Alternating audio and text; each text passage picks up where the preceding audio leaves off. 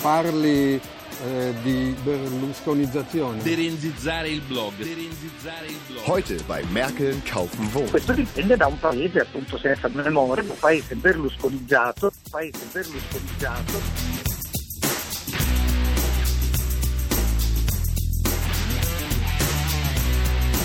La parola della settimana è merkelare. La notizia è stata diffusa in Italia ai primi di agosto. Nel concorso che l'editore tedesco Langenscheidt indice ormai da sette anni per eleggere la parola più usata dai ragazzi, quest'anno risulta in testa, perché ancora il concorso non si è chiuso, un verbo, il verbo Merkeln.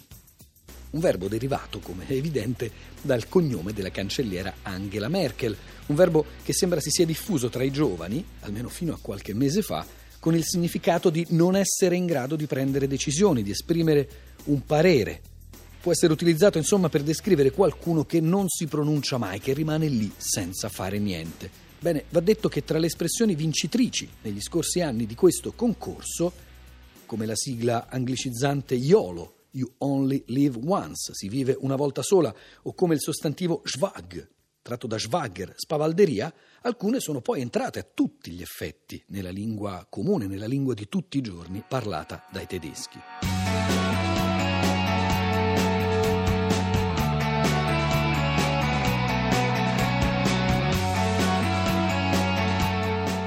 Merkeln potrebbe essere reso in italiano come merkelare, un po' come se dicessimo che oggi in Italia si tende a renzare e ieri si tendeva a berlusconare.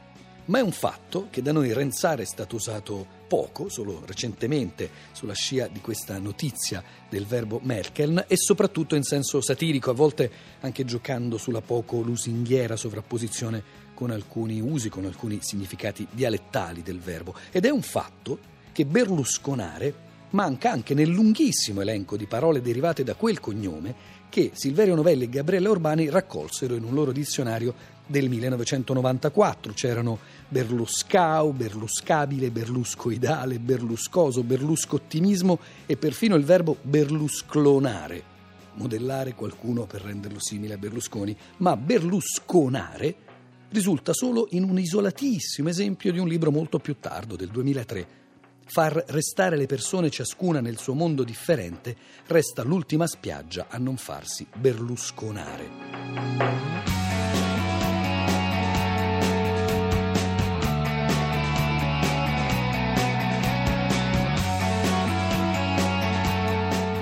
Nell'enciclopedia dell'italiano Treccani Wolfgang Schweikart ricorda il caso dell'ex sindaco di Roma, Walter Veltroni, dal cui cognome erano stati creati i vari Veltronata, Veltroniade, Veltronista, con una strizzata d'occhio ai tronisti televisivi, Veltroneide, Veltronite, Veltronesco, Inveltronato, Inveltronito e poi anche, per entrare proprio nell'ambito dei verbi, veltroneggiare, veltronizzare e un solo, anche in questo caso isolato, veltronare, in particolare nella forma flessa veltroniamo.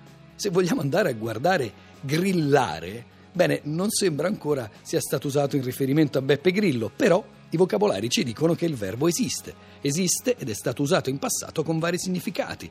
Il riferimento ovviamente al verso del grillo, riferito per estensione al rumore che fanno i grassi quando friggono o i liquidi quando cominciano a bollire, dunque in senso onomatopeico e anche con il significato di dar di volta il cervello, non avere stabilità, costanza, mutare rapidamente di idee. Così il grande dizionario della lingua italiana Utet, lo stesso, che ci dice che grillino si usava in Toscana come vezzeggiativo parlando di fanciulli.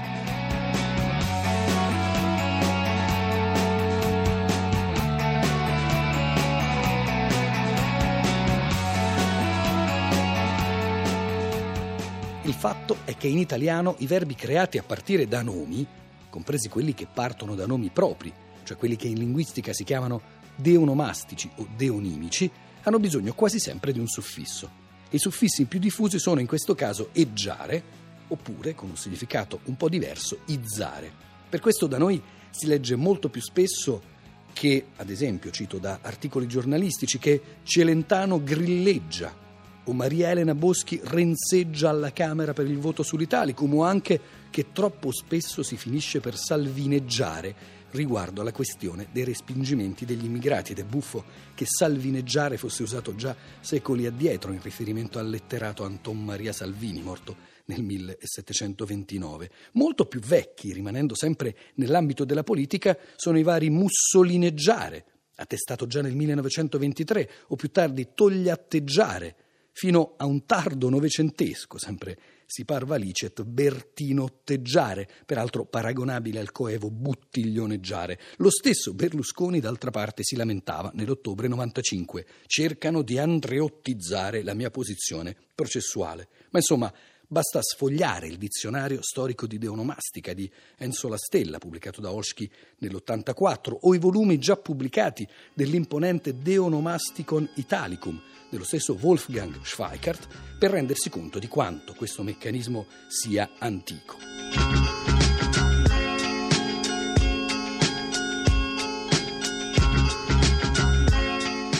Va detto però che se non diventano proverbiali, cioè se non entrano nel meccanismo dell'antonomasia, quello per cui ancora adesso si può a secoli di distanza, a millenni di distanza, ciceroneggiare, i neologismi tratti da nomi e cognomi sono per loro stessa natura effimeri.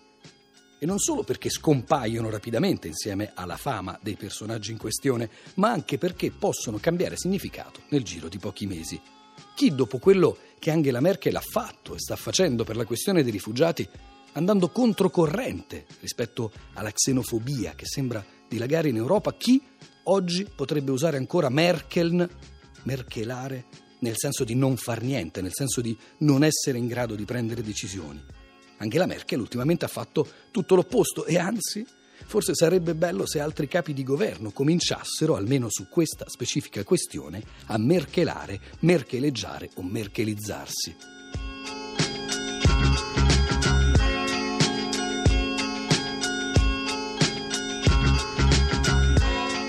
Siamo sul pesante. Ancora questa parola, pesante. Ma perché è tutto così pesante per voi del futuro? Avete problemi con la forza di gravità?